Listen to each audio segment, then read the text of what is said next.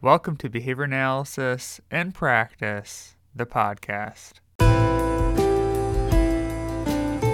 Behavior Analysis and Practice is the podcast committed to narrowing the research practice gap and demystifying the research process. Each episode will take a deep dive into the latest work published in Behavior Analysis and Practice, the journal, by interviewing the paper's author about the topic. We'll explore the nuances of each paper and ask the questions you wish you could ask the authors after reading the paper.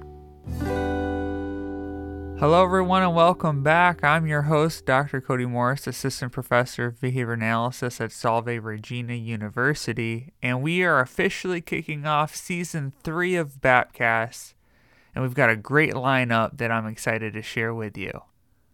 Our first guest this season are doctors Drew Bulla and Amy Evans, who are here to talk about two papers, really the first is an introduction to a special issue published in Behavior Analysis and Practice focused on direct instruction and precision teaching. And the second paper is a paper that Amy and Drew wrote together called The Precision Teaching System, a synthesized definition, concept analysis, and process. Dr. Bulla earned his bachelor's degree from St. Joseph's University in psychology with a minor in autism studies. Upon graduating, he completed his master's and doctoral degrees in behavior analysis from Western Michigan University and subsequently became a board certified behavior analyst in 2014. He is currently an assistant professor of psychology and program coordinator for behavior analysis programs at Georgia Southern University's Armstrong campus.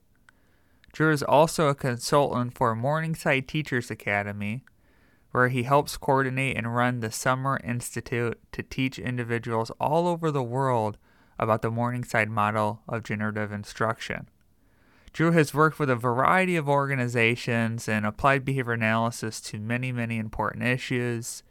He is currently a board member for the Standard Celeration Society and has recently served as the lead guest editor for the special issue in behavior analysis and practice on precision teaching along with doctors Abigail Calkin and Mary Sawyer. In his spare time, Drew can be spotted on the beach and in the ocean, either swimming or paddling, giving guided kayak and paddleboard tours, reading, trying his hardest at surfing, traveling, or spending time with his pup, Kobe. Amy Evans is a board certified behavior analyst who holds a master's degree in special education from the Pennsylvania State University and a bachelor's degree in psychology from the University of Nevada, Reno. Amy is a founding partner of Octave Innovation, which provides training to organizations and individuals in the areas of precision teaching, assent based learning, and instructional design. After working in private learning centers, public school classrooms, and home based programs since 2008, Amy shifted her focus to dissemination and training in 2015. Since then, she's created playbooks, resource guides, and dozens of high quality online professional development courses. She has contributed to books and research related to the implementation of precision teaching, and she has presented workshops and symposia at local, national, and international conferences.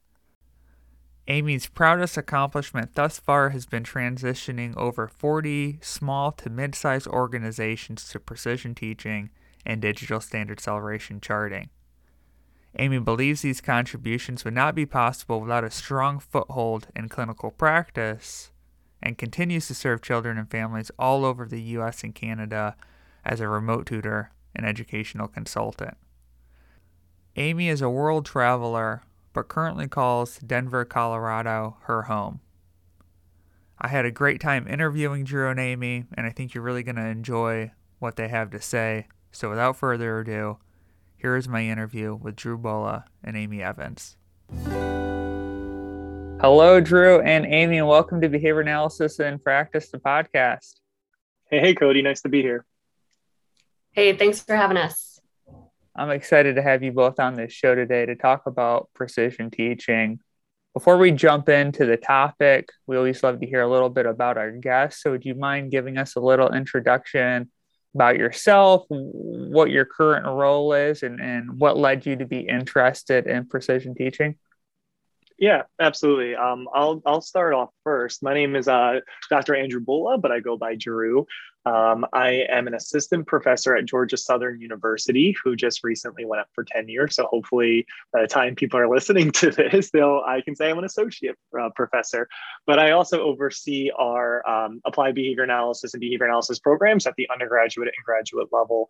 Um, I'm also a board member for the Standard Celeration Society, and I've conducted and published research in the areas of precision teaching, education, and more recently, animal training and welfare using the standard celeration chart to make better decisions in our animal training, um, as well as assess the welfare of animals in managed care facilities.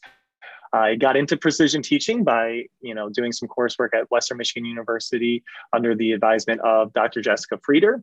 And then I spent some time over at Morningside to which, um, after doing Morningside Summer School Institute, I was offered a position to help with their Summer School Institute. And now I am running the Summer School Institute with my colleagues, Dr. Kent Johnson, as well as Deb Brown, Andrew Kieta, and a uh, Chris Melro, and a variety of people who have left a handprint on my professional heart and my my non-professional heart as well. So I feel very fortunate to have gotten into this field of precision teaching, which is just such a kind and welcoming field that I feel like I've been part of this family for quite some time. Thanks, Drew, and, and good luck on your your tenure application. I'm sure that's going to go well. I hope so. Amy.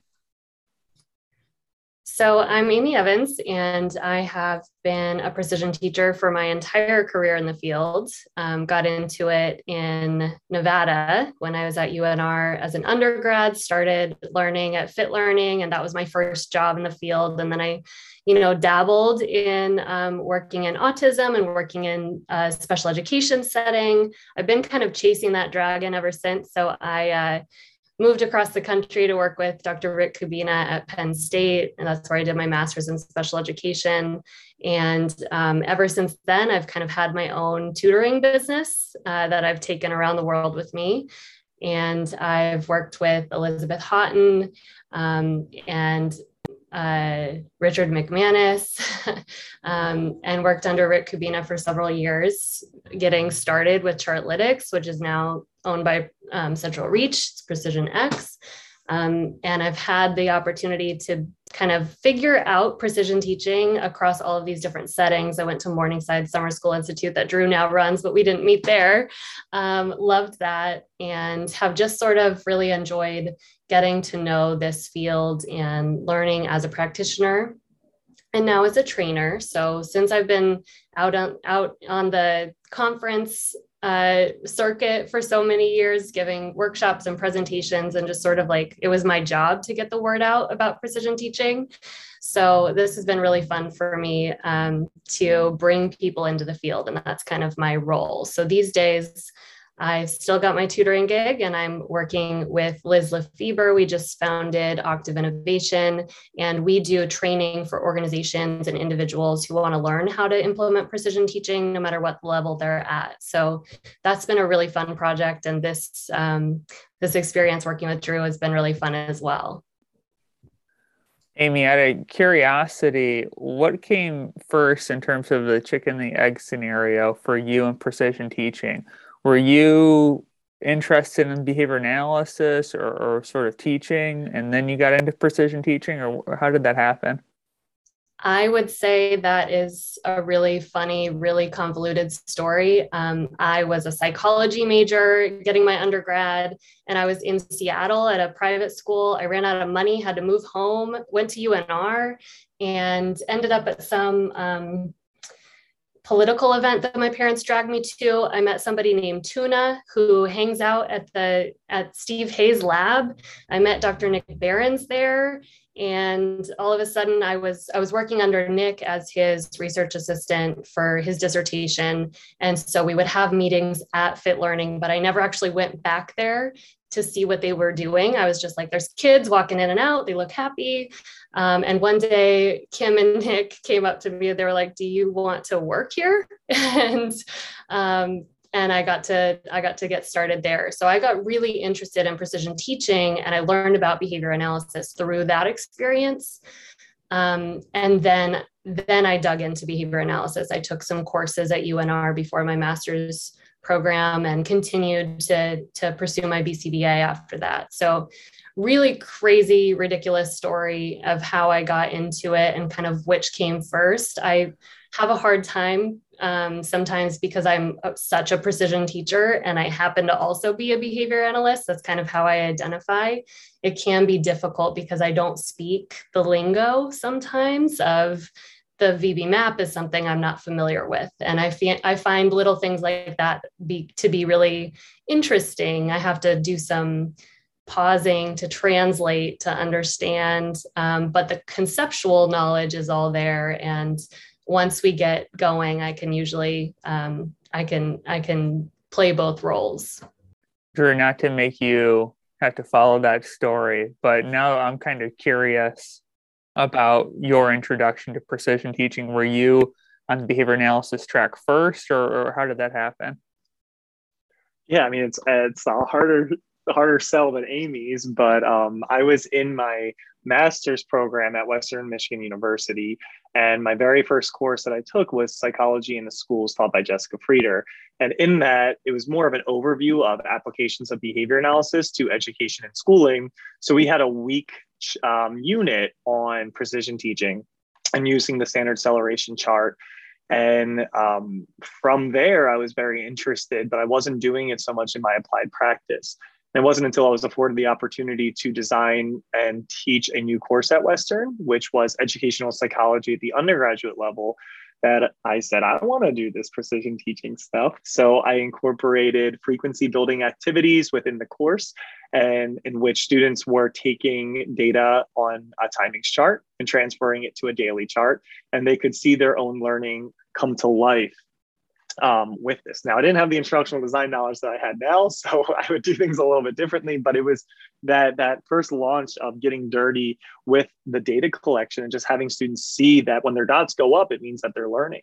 And that when they came to class, they didn't have to study so much outside of class because they were in class practicing, which made a really happy learner. So from there, I was super interested in attending Morningside Academy's Summer School Institute to learn how to do this with um, children in educational setting. So I went there, fell in love with the methodology, fell in love with the um, approach that was taken, which was child led, you know, following the child's data, bringing the child into their own learning. And I brought that back to one of our practicum sites at the university, in which we did a small scale replication of the Morningside model in one of our autism spectrum disorders classrooms. So I really got to see the application then applied to education with um, autistic learners, which was a, a big deal for me. And then from there, I just couldn't get enough. And I just started reading and reaching out to individuals and somehow people kept taking chances on me and passing along this information. I feel really fortunate to be in a spot now where I'm seen as a leader, which is crazy to me, um, a leader in our field of standard celeration charting as a whole, but also applications um, to precision teaching, which is the article that Amy and I wrote with Andrew Kieta. So not as not as sexy as a story as Amy's, you know, going to this political event and going to get some some hangout time with Steve Hayes, but um, still a meaningful story for me. Definitely. Now, what brought you two together to focus on this project specifically? So, um, it actually stemmed from the special issue in general, and I've worked with Amy mostly on a personal level before this paper. Amy and I would go to conferences, we would hang out, we would talk through things, but never so much professionally. And when I had the opportunity to lead this special issue, uh, we wanted to have an invited paper of what is precision teaching and i couldn't think of anyone better than amy to to really spearhead this. Um, so i reached out to amy and said please please please will you do this for us? And she very graciously agreed to take a lead on this article which i think is going to make some good waves in our field. Um, amy i don't know if you have anything else you'd like to add to that no, I think um, Thank you, Drew. I was really excited to be asked to do this just because I have so many ideas about this, obviously. Um, but our, you know, our professional relationship goes back to that presentation you gave at ABAI. And I went up to you and I was, I just loved your presentation so much. I was like, this guy is cool and smart and makes it all work. And so I went up to you and tapped you on the shoulder and said, come on our on our webinar. And so that was kind of how we got started. But that was the last thing we did together. And it was years ago mm, and I do actually I remember that now because it's funny, Cody, because Amy handed me her business card and her official title was Chart Ninja. I was like, I don't know what this is, but I love it. That's awesome. So, Drew, you brought up the special issue, and I think that's a great segue into my first question, which is ultimately this this interview is going to focus primarily on the article that you and Amy wrote together titled The Precision Teaching System, a, a synthesized definition, concept analysis, and process. But as you said, it's part of a larger special issue. And for the few episodes of Behavior Analysis and Practice of Podcast, we're going to be hitting on a few articles within this special issue. And so, would you mind introducing us to this special issue? What was the scope? What was the hope of, of what you were trying to accomplish there? Absolutely. So, this was actually a passion project that stemmed from my role as the Vice President of Scientific and Academic Relations for the Standard Celeration Society. And within that role, we were charged with the dissemination of scientific literature regarding the Standard Celeration Chart and precision teaching. So, while at a conference at ABAI, me and Dr. Mary Sawyer, uh, who are working together in this role for the Standard Celeration Society, I went out of our way to meet with different journal editors uh, to talk about what types of things they were looking for to publish standard celeration charts in their, their journals. And just by chance, we met with Jonathan Tarbox, Dr. Jonathan Tarbox, and said, "This is, you know, we're looking to do this um, to get more charts in publications. What should we do?" And he recommended a special issue, saying that this would be a really good catalyst for future publications um, in the, journal. And at the time, he was editor in chief of uh, Behavior Analysis and Practice, which now Dr. Stephanie Peterson is. And he really encouraged us to pursue this. And initially, um, I kind of had a little bit of an imposter syndrome when I said, we can find someone who's been in the field for a while to, to lead this. And he was very kind in saying that that I had this energy and Mary was on the meeting as well, and that we had this energy that he knew that this special issue would be would get done under our advisement because of the passion that we had. So we wrote up a proposal and we wanted to bring in some of the history and legacy of precision teaching as well to help with this. So we invited Dr. Abigail Calkin, who is just one of the most wonderful and educated people of the chart and the history of the standard celeration chart and precision teaching, because we wanted to keep that legacy of where we came from alive. And that's a big m- mission within, I think, our little community of charters to always look back to the legacy of how we got to where we are. So uh, Abigail agreed to serve as a guest editor, and they said, We nominate you to be the lead guest editor, Drew. And it kind of led us to this really remarkable special issue, which honestly, precision teaching has a history of special issues and sections within a variety of journals. Um, stemming back to, it was a journal from the Council of Exceptional Children put out called Teaching Exceptional Children, where in the 70s, I think, is one of the first special issues of um, precision teaching. And this was an education journal. This wasn't a behavior analytic journal. And they had it's such a cool approach to doing special issues. They had students as authors. They had teachers that were delivering these interventions as authors. So it wasn't so much academics doing these. We had pictures of the children, and not we, I wasn't born, I wasn't alive in the 70s. I mean, I'm, I'm not young, but I'm not born in the 70s.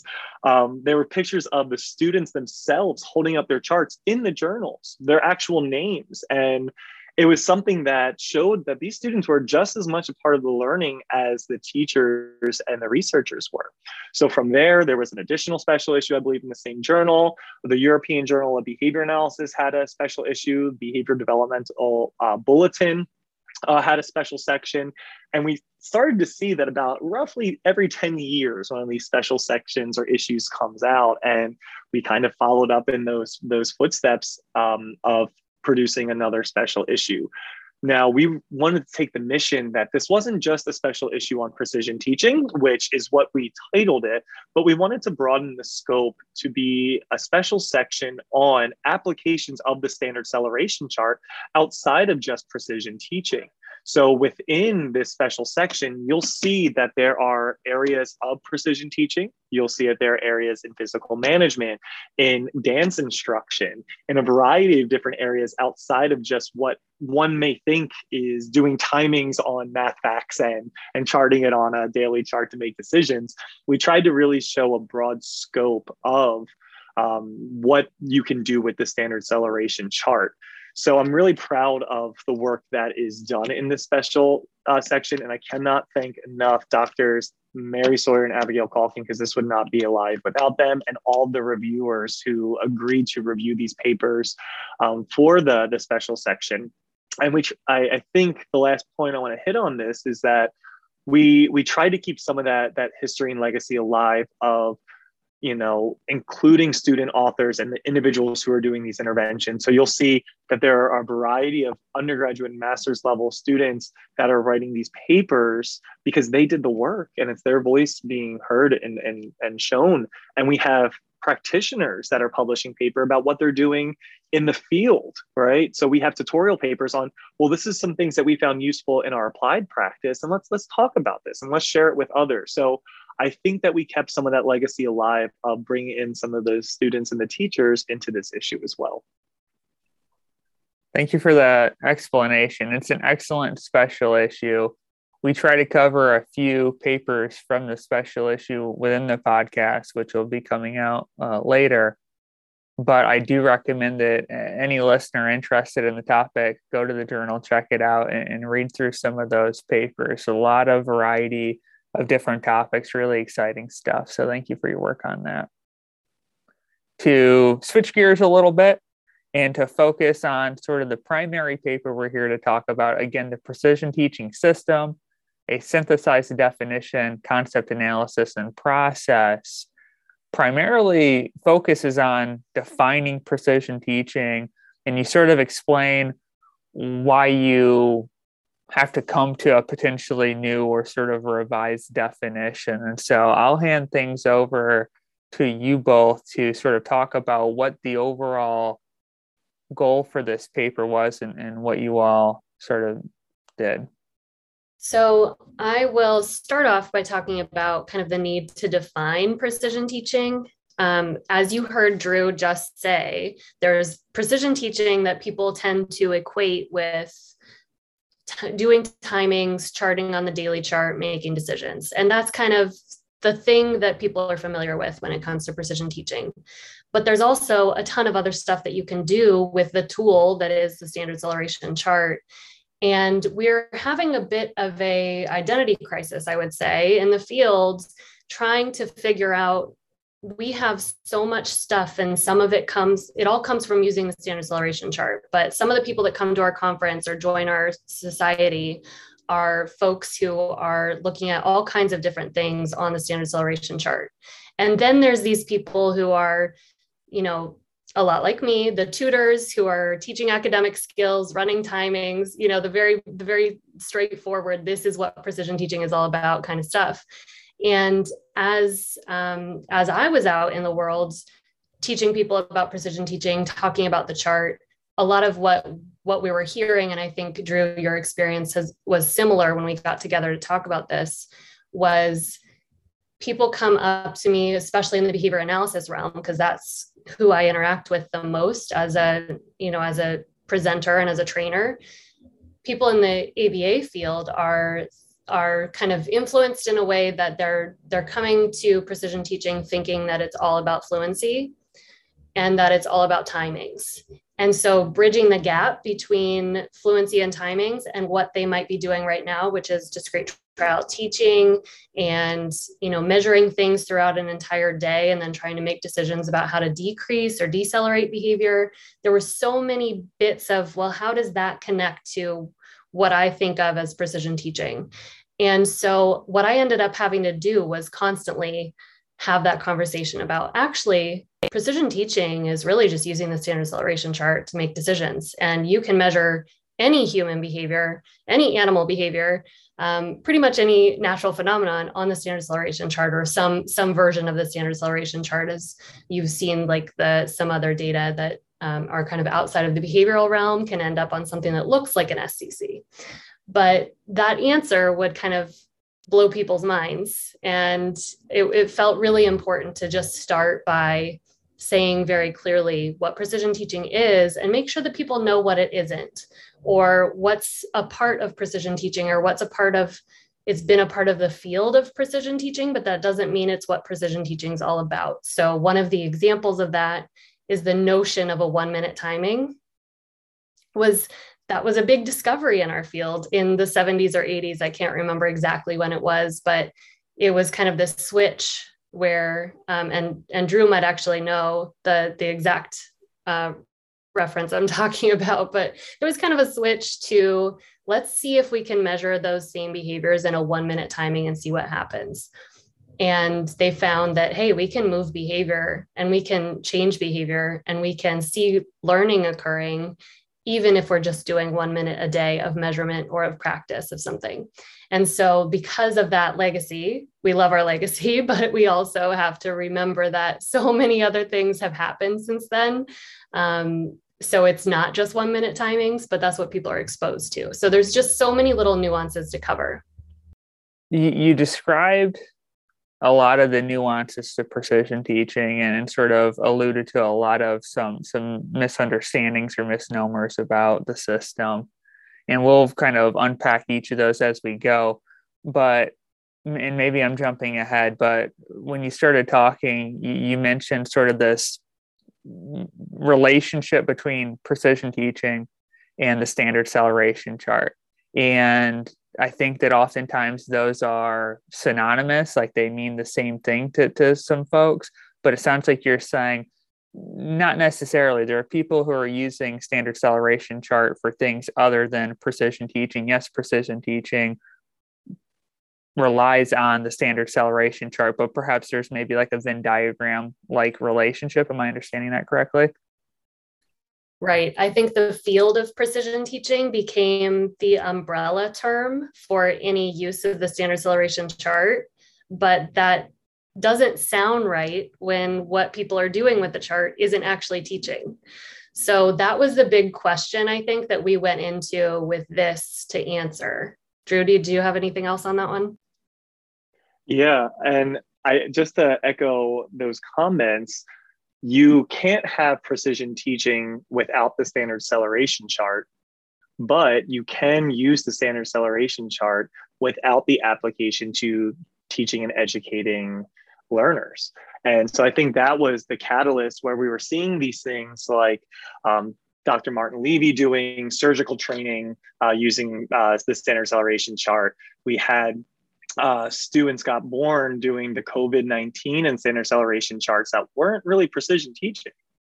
Right. Um, and when Og originally was describing precision teaching, he really wanted to see the word precision as an adjective for different areas, such as precision social work, precision marketing, precision um, nursing. And the precision piece just specifying that you're in these fields using the standard celeration chart. And as Amy said, it kind of shifted and part of this may be because precision teaching was listed on the task list, but it became this idea of any use of the standard celeration chart is is precision teaching, and that's that's not the case. And we found ourselves talking about this, as Amy said, like conference after conference after conference, saying, no, it's not the same thing. So that's why we saw the importance of having a paper that really specified what precision teaching is. And I love what Amy said, but also showing what it is not. And I think that that's where the power of this paper comes from. I agree. When I was reading this paper, I was reflecting back on the end of my master's degree and, and preparing for the BCBA exam. And through my master's degree, I really wasn't exposed to precision teaching. So I was trying to just kind of get an understanding of it from literature and looking for papers or, or books that sort of provided a synthesized or brief explanation of what precision teaching is and isn't just to get myself oriented to it. And as I started reading your paper, I was like, oh, I wish this had existed uh, when I was when I was in that situation. But I'm also very excited that it exists now because I have many students who who may not be in settings where they're necessarily using precision teaching. But this is a great resource for. So I'm excited about that when you were looking at the existing definitions and, and, the fact that they were a little fuzzy and then that was leading to some some confusion within the field and i'm sure beyond the field as to what precision teaching really constitutes you decided to take on the task of coming up with a, a synthesized definition of what precision teaching is. Can you talk about the steps you took to come to a, a definition yeah, um, I'll I'll take this one and kind of talk about why we took the approach of a concept analysis for doing the definition. So this is really based in instructional design literature and mostly from the Tiemann Markle and Tennyson camp of identifying concepts where oftentimes when people talk about what a concept is, they they say, okay, it's a definition. And they list the definition and they might give an example and say, well, that's it. And if you look at a lot of textbooks that purport to be conceptual, you'll see that they're lacking those pieces of being conceptual in general. So we wanted to take the the, the procedures of that are in instructional design and apply it to really firm up this concept of what precision is and is not. So the way that we did this is we scoured the literature and we looked at common definitions of precision teaching. So we said, well, what are the experts? What are the people who just made these discoveries saying? And we saw some, some common threads throughout there. So we looked at the common threads, and from there, we engaged in a concept analysis in which we identified what are the critical features that make precision teaching precision teaching. And with that, what we found or the process of this will show that if any of those critical features that are listed are missing, then it no longer is precision teaching. So that's why we use the term critical features, or as Joe Layng refers to them as must have features, is that they have to have all of these things to be precision teaching.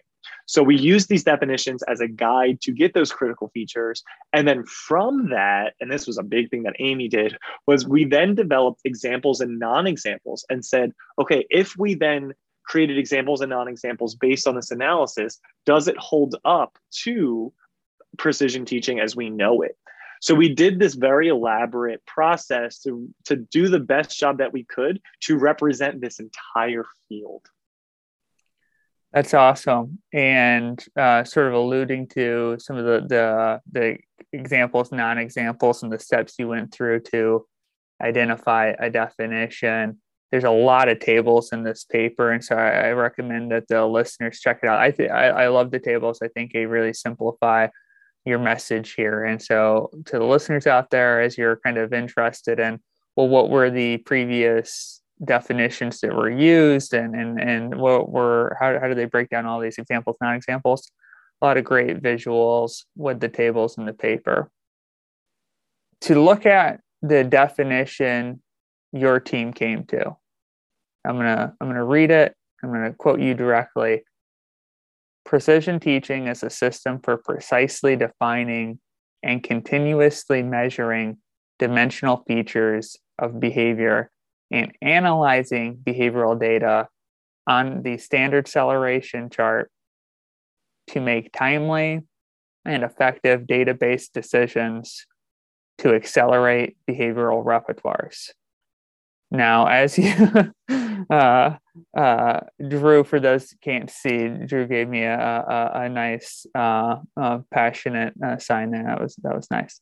Um, there's a lot going on in that definition, right? These aren't just arbitrary sort of. Well, we think this wording sounds nice. No, there's there's very specific meanings behind many of the critical pieces or all the critical pieces of this definition. And much of the paper is breaking down why you chose those specific pieces. And so, if you don't mind, let's go through and sort of pick this definition apart and kind of explain where the idea or the rationale for each piece uh, came from.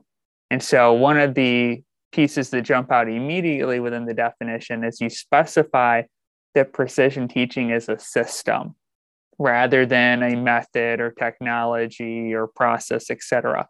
Can you explain that? Yeah. So part of what makes it a system is that it's it's essentially a framework that can wrap around solving any problem or measuring any sort of behavior. So um, it there's there's pieces to it that need to all be involved. So the measurement piece, the analysis piece, all have to happen, have to kind of wrap around the behavior that's being observed and intervened on.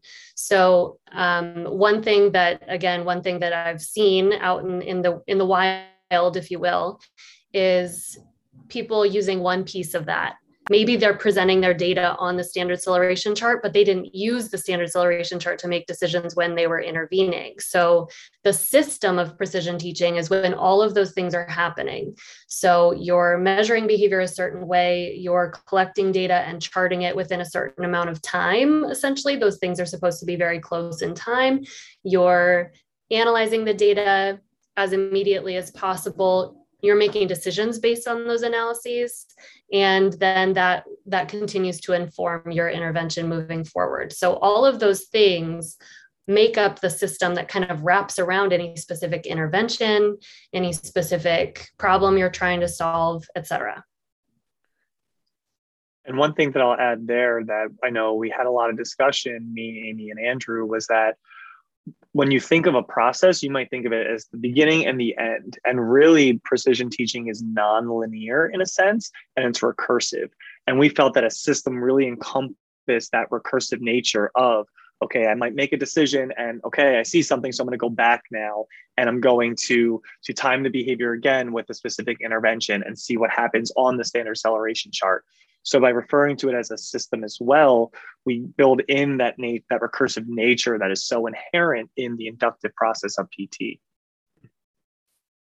I'm so glad you said that because um, one of the things that we've seen is, you know, Rick Kubina has the the PT process: pinpoint, record, change, try again, and that's really easy to remember. But it's also it's one of those things where the pinpointing process doesn't end when you start measuring data. You can put something on a chart find out that you actually have to redefine how you're measuring or how you're defining behavior in order to get a better measure and get better data and make better decisions. So the process of actually pinpointing what you're even going to measure and intervene on, like that process can be a part of that system at any point, as opposed to being the first step out of however many steps you want to come up with. So I think it was really it was a really interesting back and forth trying to figure out what's the right word for this. I've certainly I certainly borrowed that from Rick Kubina because we were giving presentations, he and I, on what precision teaching is and how to, and he had certainly defined it as a system, and it just made so much sense to use that that term specifically. Something that we've been talking around and and maybe we explicitly said it at some point so far but just to be super clear, because I know this is a common source of confusion with precision teaching, when you're so when you're specifying system, you're not saying a system of instruction. You're not saying it's a specific instructional method. You're saying it's more what goes on around the instruction, how you're targeting behavior, how you're collecting the data, how you're analyzing it, etc. Can you talk about that confusion? I'm sure in both of your lines of work, the amount of work you do in precision teaching, this is something you're constantly dealing with. But can you can you talk to that point? That's that's precisely it. It's a system of measurement and analysis and decision making. So that can happen under any instructional methods or uh, with alongside any instructional methods. So one of the things that's really familiar in precision teaching because so many precision teachers do this is fluency based instruction. Um, practicing in timings running flashcards counting how many you got right putting it on the chart setting a goal those are all pieces of an intervention. And what people learn as the procedural aspects of precision teaching are all variables that can be tweaked or removed played around with except for that data analysis and measurement system. So um, we we did we worked really hard to make sure we included all of those other instructional methods that can be um, evaluated using the precision teaching system. And to add to that, what you'll tend to see is that people will use the term precision teaching as well, this is what we do. This is the way that we teach. And it's like, well, it's the way that you measure. What are your instructional episodes looking like? So you'll see oftentimes um, in education that people will pair direct instruction, which our special issue shares a section with um, the DI special issue, but they'll pair direct instruction with precision teaching because um, direct instruction specifies scoping sequence, it specifies how to teach, how to correct. Precision teaching allows you then to monitor performance and learning using that instructional design and instructional methodology. And then how do we make changes if learners aren't progressing in a way that we expect them to? And very similar to how Skinner could replicate cumulative records and look at the slopes of those and say, okay, this is this is the performance I'm expecting. And if you didn't get it, Skinner said, all right, let's go back and change variable. Same thing in precision teaching. What Og did was, okay, we're expecting to see this slope of performance and we're not. So we're not going to say there's something wrong with the child, right? We're going to say, what do we change? And that's what precision teaching allows us to do. Thank you for that explanation. I think one of the next pieces that you talk about in the paper that's a, a critical component of defining precision teaching is, is focusing on accelerating. And within the paper, you even kind of talked about, you know, there there's a maybe a little bit of debate about if accelerating should be the, the primary focus, because it's not as if you can't use standard celeration charts to look at problem behaviors or behaviors that you want to decrease. But can you talk about why accelerating is a critical piece of this? Yes, um, this was a really important piece, and I think there's there's a couple of pieces to it. First of all, we just wanted it to make sense, and to me, if you're teaching something, then something's got to go up. That's where we learned about acceleration. That's where everything we know about learning has really come, at least in precision teaching, has really come from the process of accelerating skills. So I think that that part alone was enough to say, let's just make it about making behavior go up. Um, now, there's always an aspect of making some version of that go down, right? And anytime you're increasing the correct version of a behavior, you're putting some sort of um, judgment on whether it's correct or incorrect, or whether it's what you want or don't want. Then you're also going to have the uh, the opposite of that, the incorrect version of that, be something that you're also going to chart and you're going to monitor and see how that looks on the chart. But I think there's also the other piece that's really important to me is there's kind of a cultural value. It, certainly in, in areas of behavior analysis, but especially in, in the precision teaching field, that we see time and time again that precision teachers were the ones to go in and look at a child or a learner who was struggling with some sort of behavior that would be deemed inappropriate, challenging, et cetera. And it was precision teachers who went in and said, let's teach these kids some skills. Let's see what they can do. Let's start where they're at. And so it's really a cultural value in precision teaching that no matter what, even if you do go in there and your job is to decelerate a behavior, you better be teaching something too. So um, that just felt like the right thing to put in there. I love it, and and I loved your reference to the constructional approach to uh, addressing problem behaviors, which is essentially another way of saying what you've already said, which is if you got a, a problem behavior going on, we can assume there's skill deficits there, right? How do you address that behavior? Well, you train appropriate replacement alternative skills that are going to prevent the need for that behavior to occur in the first place the next piece of your definition or another piece of your definition focuses on precise definitions and, and pinpoints specifically. Can you explain what pinpoints are and maybe explain how, how they might differ from what many behavior analysts would know as like an operational definition? Okay, I'll I'll get us started, and there may be something that Drew has to add here. Um, there is there's quite a bit of differences in how people learn about pinpointing and what we define as a pinpoint. So we try to leave it as um, as broad as possible to talk about what a pinpoint is because I, I come from a background where I'm very specific about what a pinpoint is, but there's a ton of precision teachers who use the term pinpoint to mean something a little bit looser. So I wanted to account, we wanted to account for that in if we're defining the field here, then we've got to make sure we include whatever people are doing who we consider our, our colleagues who are also implementing precision teaching. But in, in the pinpointing process, um, and there is a process to creating a pinpoint, but a, a completed pinpoint is one in which you're focusing on observable behavior.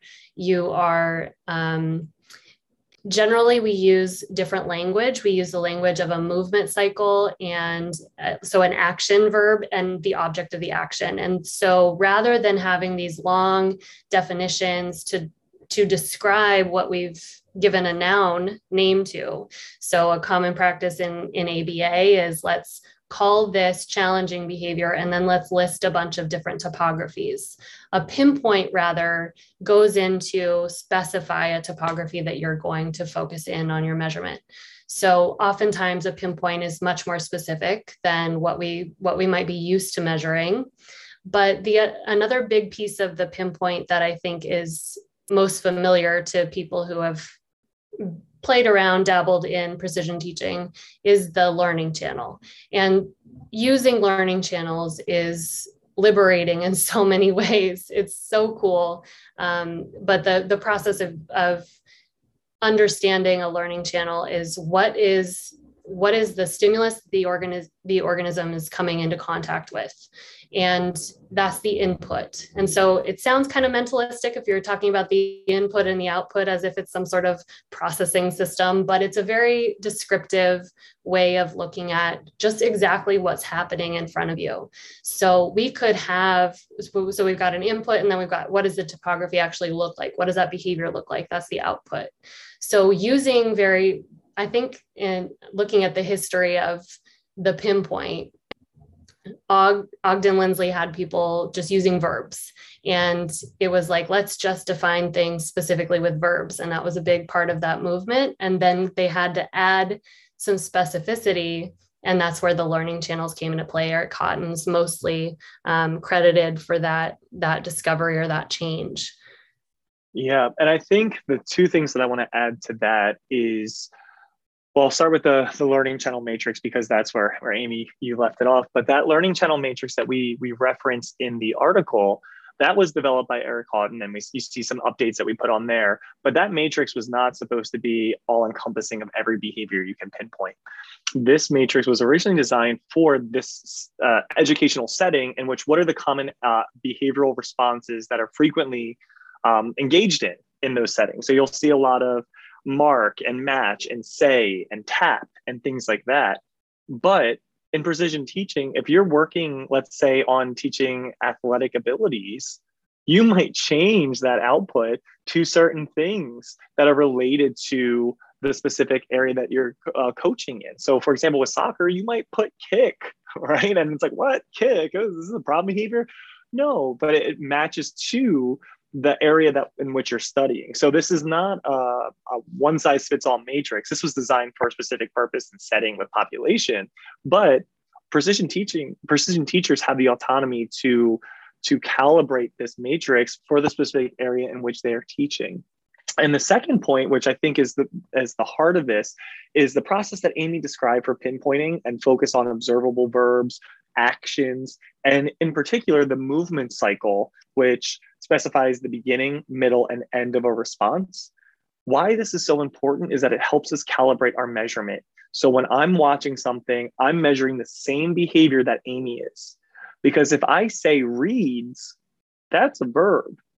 But what if I'm measuring reads words and Amy's measuring reads sentences? Our frequencies are going to be very off on our chart and we're going to see that. So by specifying those movement cycles within we're able to calibrate our measurement which then allows for that sensitivity that frequency in the standard celeration chart allows for. You can have variation in the learning channel for something like reads. So again a common verb that we use a learning channel that we're familiar with is see say. You see it and you read it aloud but you can also see you can also um, touch feeling the words in braille and then saying the output so the fact that those learning channels can change within the same verb is a reason why we have the whole process of pinpointing with the movement cycle first and then adding on that learning channel i really found the the breakdown of the movement cycles, the learning channels, the context statements, etc., within the paper to be very, very helpful in in something that I don't think is necessarily mutually exclusive or completely different than some of the ways that people use operational definitions, but certainly an extremely helpful tool in in, in pinpointing or, or identifying specifically narrowed in behaviors that you're looking at. So that was really helpful. The next piece of the definition looked at continuous observation and how critical continuous observation is for for precision teaching. Can you talk about that? Okay, so when we talk about continuous observation, I think this term can be kind of tricky, but part of what's so meaningful is we were talking about counting a pinpoint, right? And we count behaviors in real time over the course of a set amount of time. So what's different about or what's what's specific about precision teaching is that it really only works um, when measuring continuous when measuring with continuous observation. In in contrast to um, time sampling procedures where you might be discontinuous using discontinuous measurement for whatever reason that doesn't quite work with the the concept or the process of measuring behavior in time so because of the way the chart's designed because of the way that measurement occurs under those conditions it makes a lot more sense to use continuous observation um, and I do get that question can we put discontinuous measurement on the chart? And it's um, one of those things where, yes, you could, but it wouldn't really make sense. It wouldn't be accurate. So that's it's it just works better to use continuous observation. And to add on to that um, is that continuous observation allows the learner to engage in as many responses as they're able to. And in precision teaching, you'll hear us talk about ceilings a lot. But when you use discontinuous measurement procedures and discontinuous um, observational periods, you put on a ceiling to what you're abs- actually observing, which takes away a natural aspect of behavior. So if I only observe the behavior 10 times in a 10 minute observation period, well, I have a ceiling that I can't get above that the behavior happened more than once once per minute. And that's not what we're seeing, right? That's not necessarily what's occurring, is what I should say. So, by focusing on that continuous observation, we're sticking to a natural way in which behavior occurs across time. I think this piece is very much so connected to the, the next piece of the definition, which is the dimensional measurement and the the preference for frequency in precision teaching. You talk about why why precision teachers often see frequency as being the superior measure. So I'd be happy to start on this. And then Amy, I would love if you could add on some of the, the things that you discussed even at the last Interceleration Society presentation that you gave. It was remarkable. But for behavior to occur, behavior is a natural thing. And there are natural measures of behavior, right? Behavior has uh, repeatability. It can be repeated. Temporal locus. At what point in time does it happen in, in the environment in regards to other events? And then temporal extent. How long does it occur for? Now, those are natural measures of behavior. So we call them dimensional measures of behavior because they are built in. Every behavior has those things. So they have latency, duration, frequency. There's a magnitude of behavior. Now, in precision teaching, we focus on those dimensional measures because that's how our science was founded. Uh, behavior analysis in 1938, Skinner's um, behavior of organism, you'll see frequency as the measure that he used to validate many of the principles that we know today. Because that's a natural measure behavior, it's sensitive to environmental changes, and it's built in. When we get to dimensionless measures, that's when we remove the natural phenomena or the natural things that come with behavior and we start looking at statistics about behavior. So a percent is not a measure of behavior, it's a statistic that's meant to represent behavior. So we move out from that natural approach of measurement to this very estimated estimation type approach to look at statistical measures about behavior because 100% does not tell me enough information about the performance um, take for example that cody you answered 10 questions in one minute and it took amy an hour to answer those 10 questions although you were both 100% there's a difference in that performance and with an example like that, it may appear a little arbitrary, right? Well, she eventually got to it. But when we're working with clients and we say that the client was 100% successful at putting on or getting dressed in the morning, but if it takes them, let's say, an hour to do that, the likelihood that the client may receive punishment, the client may receive unnecessary prompts to get them dressed in time increases because those performances are very different. And if you look at some of the work of B. Barrett, in her human operant laboratory, you see that behaviors can look 100%, but vary in frequencies across different learners. And that's very important to note uh, within this entire phenomenon. And when we look at percent as a measure, I'm getting kind of like heated now with this. We look at percent as a measure. Every time I do a training on precision teaching and the importance of frequency, I engage in an activity, and I, I challenge you all to do this. That that's listening. Um, but I have I have participated participants, usually they're BCBAs, SLPs, students, etc., engage in a 30 second timing. And I say, list out, I want you to write the numerals zero through nine as many times as you can. And they do. All right, what's your frequency? 57 correct in 30 seconds. Okay, 62 correct in 30 seconds. Excellent, beautiful, cool. So they're all 100%. Say, all right, switch to your non dominant hand and they all switch and they're all groaning and moaning. And I'm like, well, I'm seeing a lot of non-compliance. We're gonna lose recess time. Oh, you get out of my class, you're being non-compliant. So then they switch and I say, don't sacrifice accuracy though. Form the numbers, but don't sacrifice accuracy. So you dip in frequencies, but usually the percent remains the same. And I said, all right, great. You hit 100%. You met your IEP goal. You're done working on this. You're done, right? And that's what we do with our learners when we use percent and dimension less is we remove those aspects. So I say, you're done. We're not going to work on this goal anymore. Now I want you to solve complex math problems or take down my phone number with your non-dominant hand. And they, it's difficult for them, right? And they don't use it. They ask to use what they're good at. So those are just some examples of the, the importance of frequency because it's a fundamental na- uh, property of behavior. And when you get away from that, you're no longer taking a natural approach of measurement. You're using statistical representations about what behavior is doing uh, in that environment. Uh, I'm with you on that, and I and I love your exercise that you have people do. I think that that is a great way of demonstrating that issue.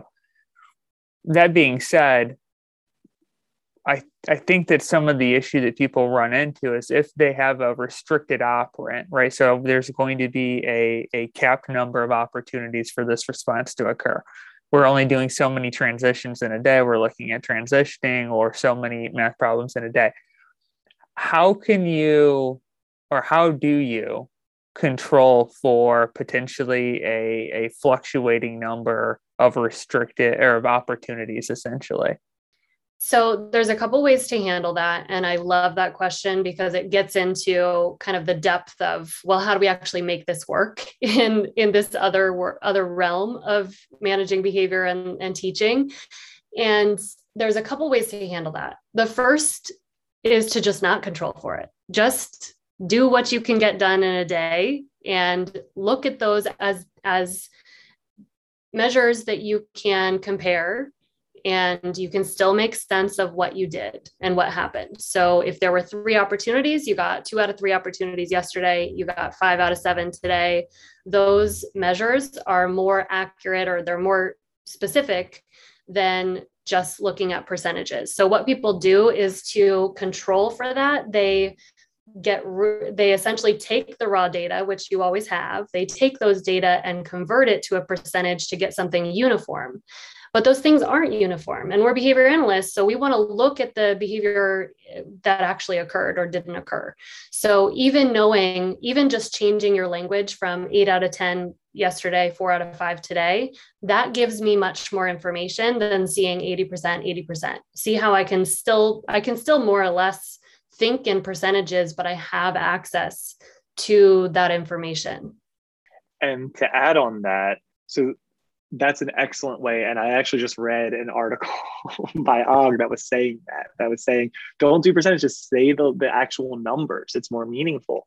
But and this is beyond the scope of this podcast, there are a very elaborate ways that we can then chart those data as well, which gets into we don't have to operate on fixed timings all the time. We can do these variable timed measures where we do a count up procedure and we might analyze our record floors and say, okay, are the record floors or our measure of how long the observation period is, are they um, decreasing in length? Are they increasing in length? And have that be its own dependent variable.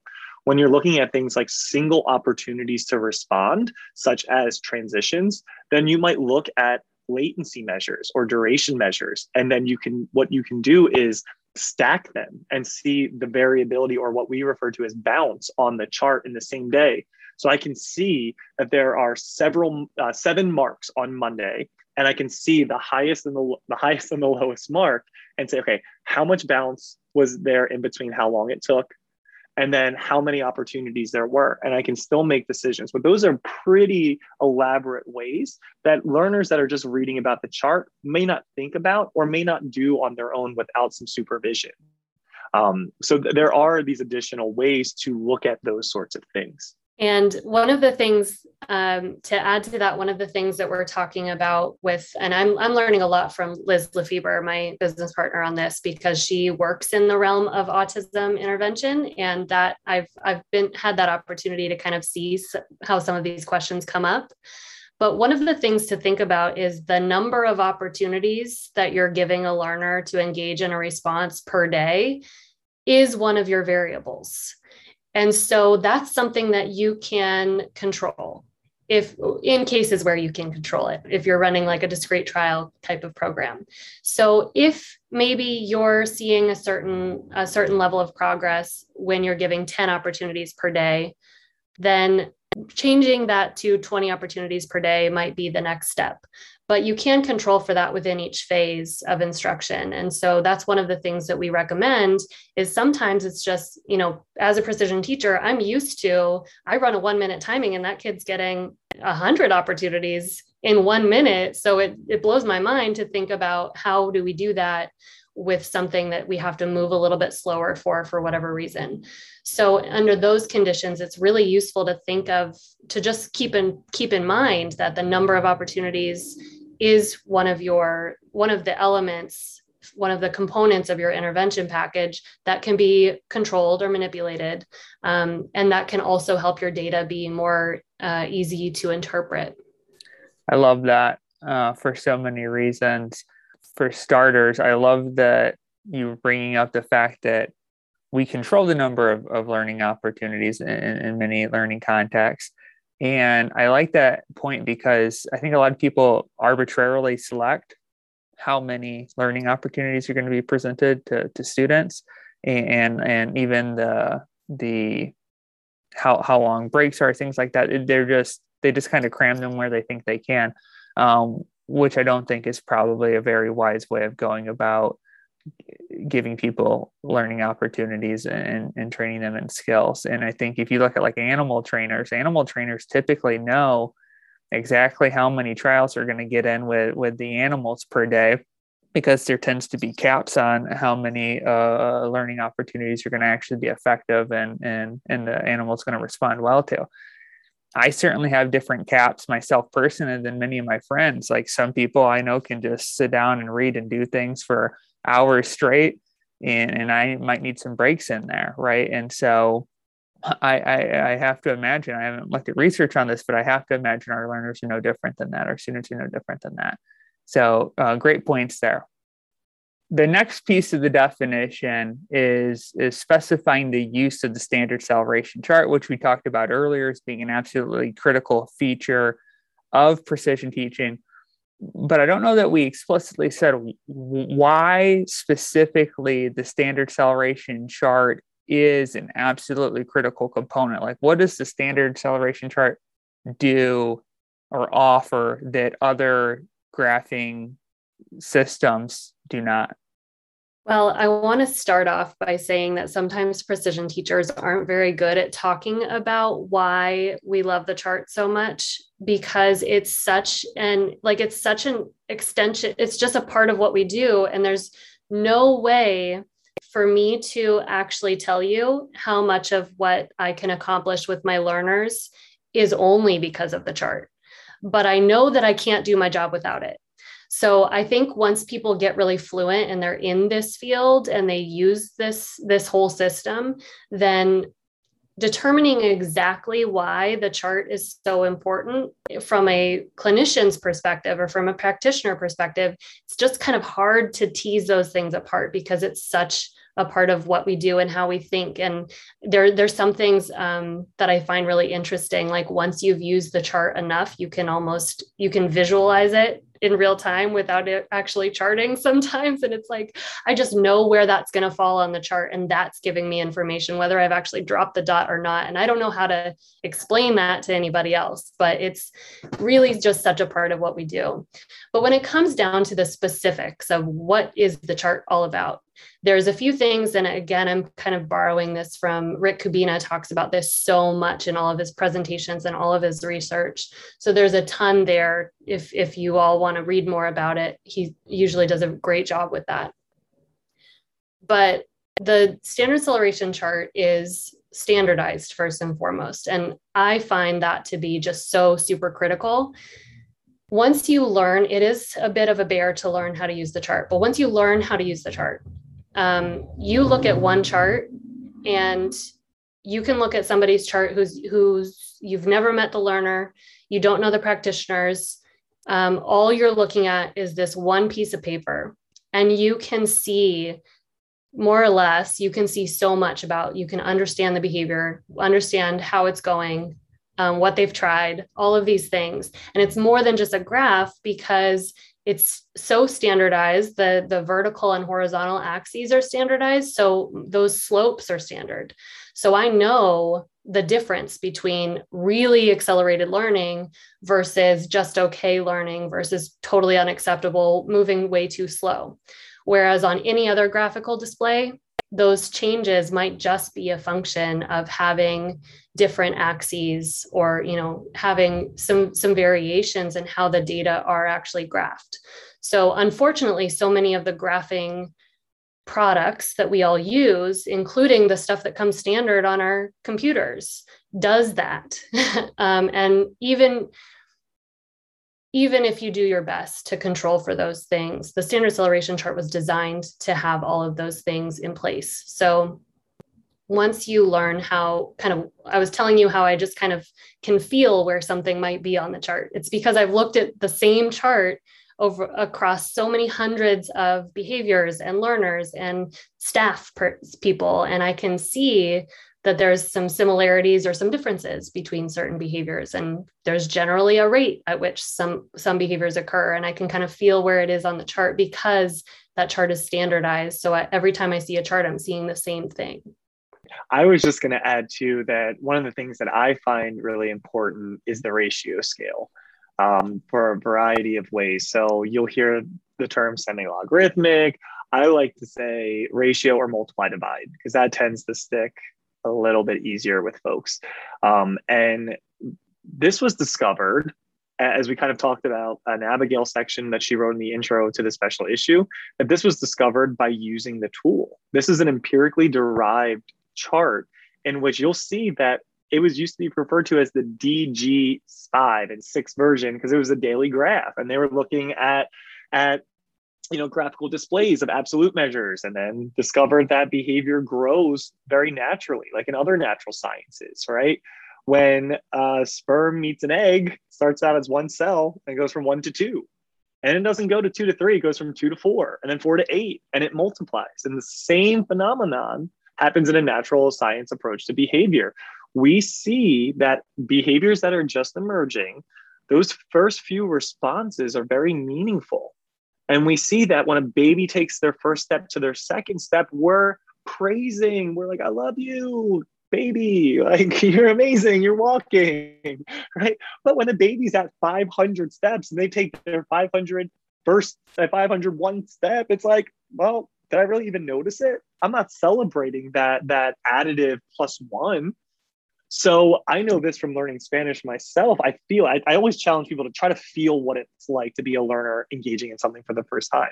Learning Spanish, my first few words, it, it was meaningful to get from five to 10. And then now that I'm at the level of speaking Spanish that I'm at, I don't even notice when I add in a new word. So the difference between a thousand words in my vocabulary to a thousand five, I'm not noticing it because they're different performances. So that ratio or multiply divide scale on the y axis allows us to see those meaningful changes within behavior because behaviors occurring at different frequencies look and feel differently. And progress at different levels or ranges of frequencies should be celebrated differently. I don't know if you have anything else you want to add to that, Amy. So we hit two out of the three features of the standard celeration chart that are so valuable. We hit standardization and we hit the proportional scale. And the third one is this access to quantification that we have on the standard celeration chart. So because of those other features, we have the ability to essentially describe behavior change in terms of level, trend, and variability, but we can quantify them in real time. So on the SCC, you can describe a trend in terms of a times two acceleration means it's going up. That's the times part. And then the two says specifically by how much. So it's times two means on a daily chart, if you've got a times two, then it's doubling week over week. So from from one the beginning of one week to the end of one week, you've doubled behavior. And so we know what that looks like on a chart. And so we also have access to not only quantify it, but also see that quantification and kind of memorize that slope and then know that that's a times two. So I think that's really cool that it goes both ways. So we can do that with accelerations we also can do that with with our variability which we call bounce. We can also do that with our level analysis. So all of that can be quantified in real time using the scc and so those are the three features that i try to um, emphasize when talking to people about the beauty of the standard celeration chart compared to other graphs. I love it.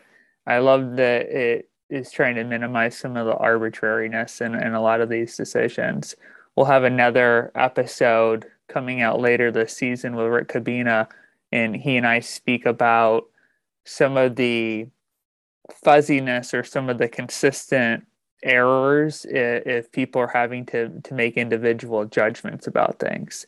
If I have to look at a graph and I have to determine what the the rate of change is without specific criteria, uh, looking at the exact slope difference, there's going to be room for individual difference in interpretation, which is another way of saying there's going to be room for error. And, and I love that. I also loved sort of Drew's point about the the base number affects how we see a difference in, in numbers. And so if you have a thousand Spanish words in your vocabulary, adding one or two, not a big deal. I because I primarily focus on decreasing problem behavior, I often like to ask my students if you have a student who engages uh, engages in uh, self-injurious behavior in the form of hitting themselves in the head, and you're able to decrease that behavior by five instances a day, is that clinically significant? Is that important? Well, the answer is it depends on what the base rate is, right? If, if they're hitting themselves 500, 600 times in the day and you decrease it by five instances, uh, that's not doing it, right? That's not meaningful enough. You've got to continue to work on finding more effective interventions. If the if the base rate is five instances a day or six instances a day, well, yeah, that's that's pretty meaningful, right? And so we've got to look at those things. And and it sounds like the standard celeration chart really helps um, with those components. The last piece of the definition, last critical piece of the definition, is the timely and effective database decisions. Can you explain what that means? I feel like it's easier to explain this one with the non examples it's if this isn't in place if you don't have timely and effective database decisions then it, you might be using the chart or you might be charting your data but not looking at your charts regularly. So a really quintessential precision teaching chart has tons and tons of phase change lines. It's very rare to just see a set it and forget it type of chart because what we do and what this whole system is designed to support us in doing is look at behavior measure it as frequently as possible and then make changes as soon as you you have any indication that a change needs to be made.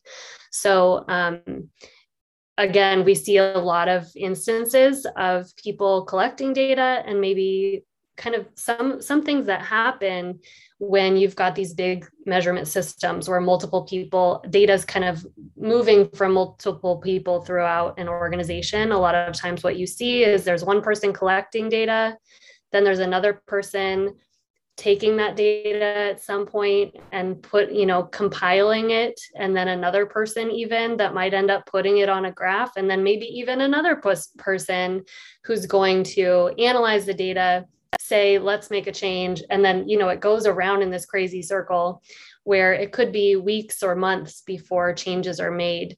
And the the precision teaching system is just designed to to enable that to happen faster.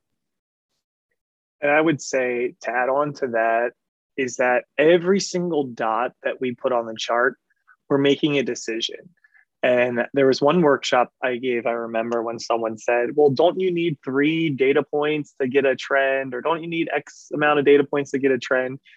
Said, We're not talking about acceleration right now. We're talking about making a decision. And if I drop a dot, my decision is I'm going to keep doing what I'm doing tomorrow. All right. What I did today is what I'm going to do tomorrow. I'm still making a decision because I put the data point on there. I dropped my dot and I, I, I looked at it and said, okay, I'm not going to change a thing. I'm going to do another timing the way that I did tomorrow, but I'm still making a decision. Um, and that's why I like the, the, chart so much. And there's a um, quote that my colleague Deb Brown always says, and it kind of ties in the SCC part with decision making is that a graph tells you where you were and where you currently are, where a chart is just like you're charting a course on the ocean, it allows you to see where you're going. So by looking at those dots, I can see where I'm going and I can make a change. So that that learner isn't being affected by my lack of of oversight on their their progress. And i truly believe that that's what it means to, to leave no child behind is to, we don't allow them to fail.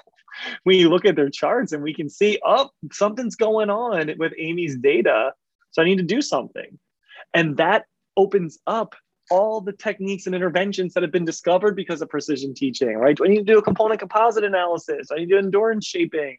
Do I need to um, make some kind of stimulus prompts, change the physical arrangement? All of those things I can then put in place. And because we're using frequency, I see my dots change.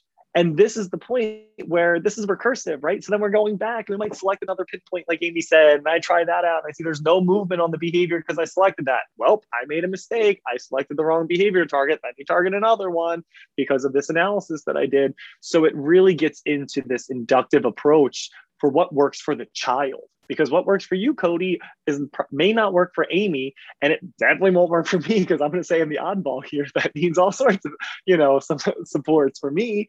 Um, but that's the beauty of this system.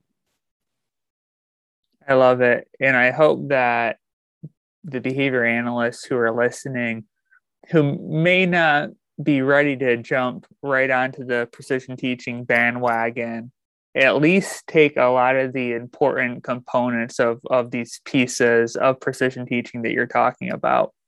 I have been aghast multiple times when when going to different clinics, seeing people collecting trial by trial data, which is great.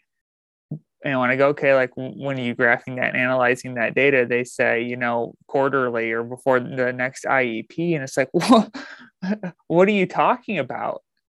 Uh, behavior analysis fundamentally is a data based field. Making decisions every three months based on data is not cutting it, right? You've got to be looking at that immediately. Precision teaching, that's embedded, and that's a that's a that's a piece that you have to do in, in standard celeration chart and everything else you do. Make that uh, easy and, and a required piece. In my opinion, I think it should and can be required within behavior analysis, but I think that gets lost in translation sometimes. So a lot of incredibly uh, important pieces within all this definition, but then, you know, that's even losing the forest to the trees and saying, hey, this is a great way of defining this and incredibly helpful in, in, in building an understanding toward precision teaching. So thank you for that.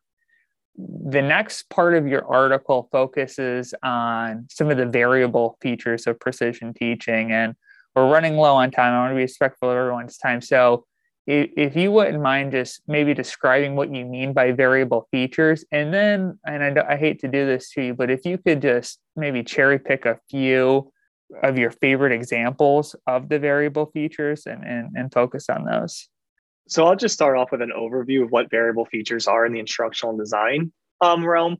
But I want you to think of variable features as features that occur within instances of a concept, but do not define what is or is not the concept.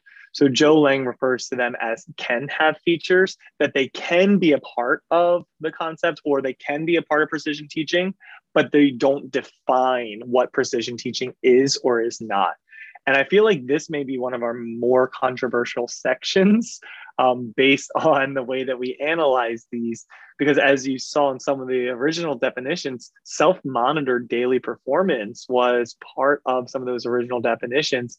And we stated that self monitoring is a variable feature, and whoever is monitoring and charting the data is variable given the the realm of which precision teaching lives in the applied field um, so that's just kind of an overview of what variable features are. Uh, Amy, I would be curious to hear what some of your favorites that you're going to cherry pick from, because I need to think about mine. Oh my gosh. Well, when we started this, I had done a couple workshops and a few presentations kind of with this idea in mind. Like let's do a concept analysis. Let's tell tell people what it is and isn't and then, you know, see if people can then define examples and non-examples of precision teaching. So I kind of played around with that and I think it's this goes way back to like 2016. I was trying some things out, but um, actually sitting down with Drew and our, our other author, Andrew Kieta, and just hammering these out was the funnest part of this i think um, because we did have to really make sure well oh what if people say this? We had to start by figuring out what are the things that people might be doing or not doing and how do we include that in this article? So this was uh, definitely a team effort. There were a few that i definitely had in mind already which were the dimensional quality. So even though we love frequency you can still, if as long as you're measuring a dimension of behavior, frequency, latency, duration, and a response time, those all fit those features that we talked about when we talked about dimensional qualities earlier. Um, the data collector was the one that Drew mentioned. Um, I think one of the ones that came up as I was teaching people about precision teaching was this measurement recurrence idea that I'm really good at measuring behavior several times in a session every single day and then showing you what it looks like over the course of a week but not every not every clinician has that access to their learners. So people ask that question well what if i only get 20 minutes a week with my students? It's like well your charts aren't going to look like mine but it doesn't mean you can't do precision teaching. So i wanted to make sure we included that one so that we could bring more people in and kind of make it possible for other people to say what they're doing as pt and i think that some of my more profound discoveries that um, are part of this, and I'm a big nerd because it's kind of where my research is is looking at conceptually is the degree of restriction and the paradigms in which we teach and assess. Um, and part of that is, you know, I, I view this this all behavior on a continuum of purely free operant and purely restricted operant, which neither, I'm going to say, I don't think neither really exist, but I think everything falls within that scale. And you can take something that's more restricted, like imitation, where I can only imitate based on the frequency in which models are provided to me, but I can still chart that. So it may not be timings in a sense of there's a 200 stimuli on a sheet and I'm, I'm going through and reading as many as I can. That's freer still restricted because there are just a series of SDs, right? But it's freer, but we can still analyze data on this whole realm of um, restriction. And that's something that I've been playing around with with the wolf training that I've been doing, in which we do have some restrictions on the behaviors. And you know the wolves are with withdrawing their assent at times and we're honoring that so we can get really creative with the way that we're measuring displaying that so i think the degree of restriction is one of my favorites and i think the second one would be the decision maker and i love that our very first one of decision maker is the performer or the learner themselves because that is steeped within precision teaching in which learners will look at their own charts. They'll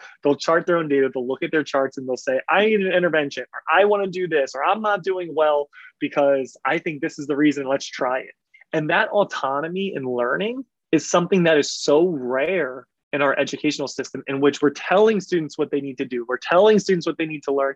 We're saying this is what needs to happen. But to give students autonomy over their own learning is a built-in natural reinforcer so we talk about all these motivating variables, and it's like, shoot, you want to get a kid motivated, you bring them into their learning from day one. And I have this, I, I stress this with many clients that I work with in special education settings, in general education settings, in clinic based. I'm like, show your learners their dots, show them what's going on, ask them what's up. And it's like, what? We can do that? It's like yeah it's the kids learning. Like let them be a decision maker in their own learning. So i think that's my my one of my favorite uh, variable features that we highlighted is that there's many decision makers in there but it's so amazing when the learners are their own decision makers. It's just magical. That's awesome. I, I love the focus on the the learner um, driven sort of uh, opportunities and I think we have to highlight the type of intervention piece, just going back to kind of how we started this conversation, is that the type of intervention is one of the variable features. So we put in there, we added an other field because the list can go on forever, but we said frequency building could be one of the interventions that you're using, frequency building to a performance criterion, um, stimulus fading, endurance shaping. We just kind of came up with a few, but really any intervention um, could be used and you could still call it precision teaching as long as those critical features are in place. The last part of your paper provides sort of a detailed step by step guide of, of doing precision teaching in a table. And then you also provide uh, what you call a synthesized step uh, step system for for doing precision teaching. Could you briefly run through the, the steps of that? And earlier in the interview, we talked about these are kind of presented linearly, but it's not so much a linear process. Could you could you talk about that? Yeah, I think what we wanted to do with this one was take um, take that that process that sometimes sounds linear that we talked about earlier. One of one of those is the prcta cycle. The pinpoint record change try again is one of the most popular that came out. It's in rick kubina and kirsten yurich's um, the precision teaching book. So that process for implementing precision teaching has been a really um, a really good one as a, as our starting point but we had to add a few extra steps. I'll let drew cover that piece. Mm, yeah, so you'll see that our steps aren't too vastly different than the list that we provided, right? Pinpointing, hugely important, right? The big thing that we added was arranging for your instruction or practice. So that's that's making those considerations of how I'm going to measure the behavior, what ceilings may be in effect, what are the materials that I need to design to get high levels of uh, performance or high frequencies of performance? How do I vary those things? What paradigm am I teaching in? Um, and we wanted to include this because uh, we saw that we do so much upfront work before we pinpoint in time of behavior, that there is this design and selection aspect of it and arranging those things. Um, so we like to add in that and talk about how one might go about practicing um, within precision teaching and how do you measure within the instructional phase of learning as well as the practice phase of learning. But then we have charting is the next step right? That's tried and true. We say we chart and we added time to performance measure and chart it under that one category of charting. We have decide in there, which we talked about making those timely decisions that after you time the behavior, you chart it on the standard celeration chart, you look at that dot and you make a decision. And then the last one is try, try again, which goes into our inductive process of we're never giving up on the learner. So is it that I'm trying again the same way? Is it that this learner is not growing the way that we know that they can and they know that they can? So what are we doing? What are what's our analysis? And we take this very inductive process of seeing what the data tell us and rather than formulating a hypothesis in the beginning, we see okay, what's happening here? Okay, let me try something. What do I see now? And then I extrapolate these findings from that type of approach.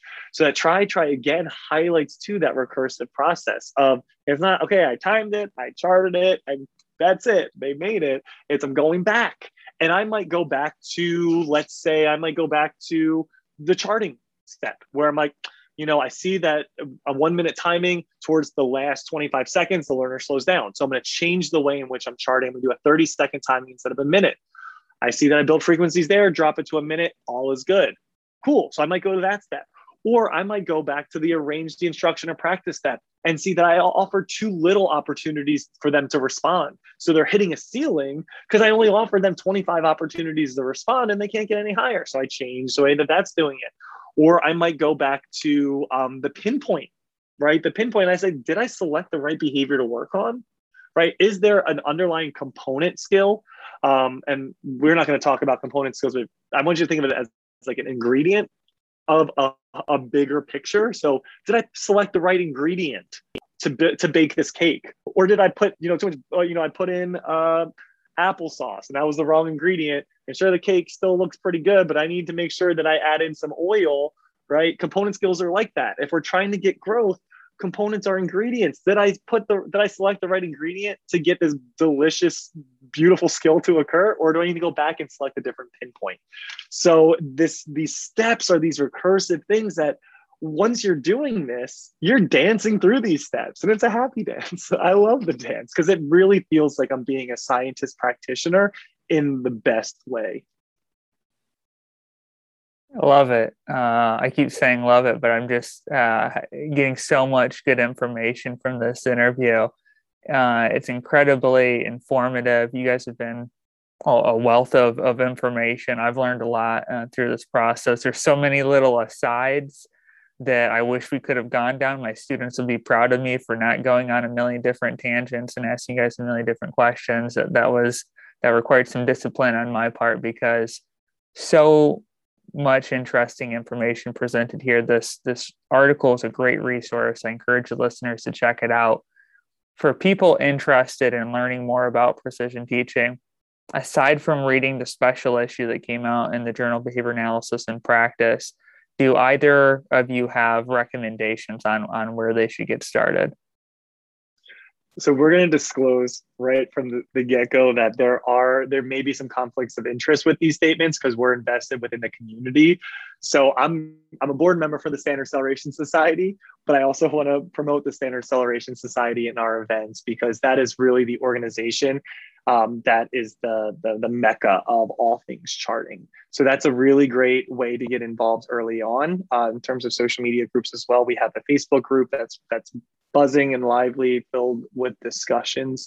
Um, in terms of readings there's there's a variety of readings there's books we wrote a lot of books uh, there's a whole discussion about why we wrote books instead of articles there's these articles that are coming out but I, I want to stress that if you really want to do these things, the most meaningful aspect of my training has been the mentorship that I received. And find yourself a good mentor because you'll see that there are so many kind people within our field that are so excited to pass along this science to help all different types of learners that if you're really interested in doing this and doing this well, then find someone to work with to teach you, to guide you in a very kind and soft way into how you can begin incorporating these things within your practice. Um, but I know Amy has a whole lot more to share on very good ways to get involved immediately and how to secure mentorship. Yeah, so also probably disclosing that there are some interests here, but um, that is my sole existence in this world these days so i'm very pleased to to be the person to bring people in um, So, my organization, Octave Innovation, I co owned with Liz Lefeber, and we've both trained people from day one. We have a very extensive how to use the chart program and we walk people through from wherever they're at to where they need to be. So there are a ton of opportunities. I, I would recommend, um, again, just getting in touch with anybody in the precision teaching field. There are a ton of people who are willing to really be a part of this. It's very difficult, I find, for people to learn how to do this while they're working for an organization that doesn't support the chart. And that can be just so hard to do. So find your people. Um, if you if you want to really dig into this, um, it's something that I had to do with my career, I moved all over the universe to work with different precision teachers. So for eight years, I just lived in a bunch of different places so that I could work with people and learn.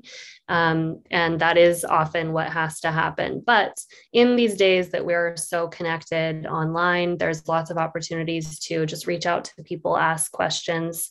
Um, and I'm going to do my best to continue to provide programs, workshops, etc. Um, so feel free to reach out to me and I can get you started with whatever you need. Thank you for that. We'll link to your, do you have like a website or email that you prefer people reach out to you on?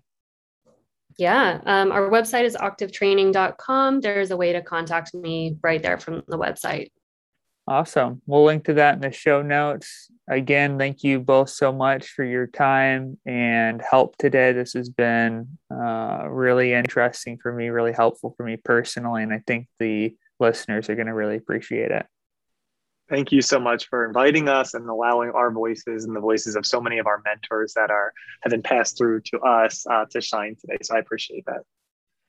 Thank you. This was really fun, and I do love just kind of chatting with Drew and getting to um, share that that fun nerdiness with the rest of the world. So thanks for that opportunity. Before you go too far, please remember to subscribe and like us on whatever podcast player you use to listen. Also, find us and follow us on social media to stay up to date on our latest episodes and to suggest recent BAP papers that we should review. Links to our social media are in our show notes. Finally, I'd like to thank people who helped make this podcast. Thank you to Stephanie Peterson, the editor of the journal Behavior Analysis in Practice. Thank you to ABAI for sponsoring this podcast. Special thanks to my assistant producers, Elizabeth Narvaez and Jesse Perrin, and to my production assistant for this episode, Jacob Oliveira. As always, Thank you to Jim Carr and his band, New Latitude, for letting us sample their song Cruising Altitude throughout this podcast.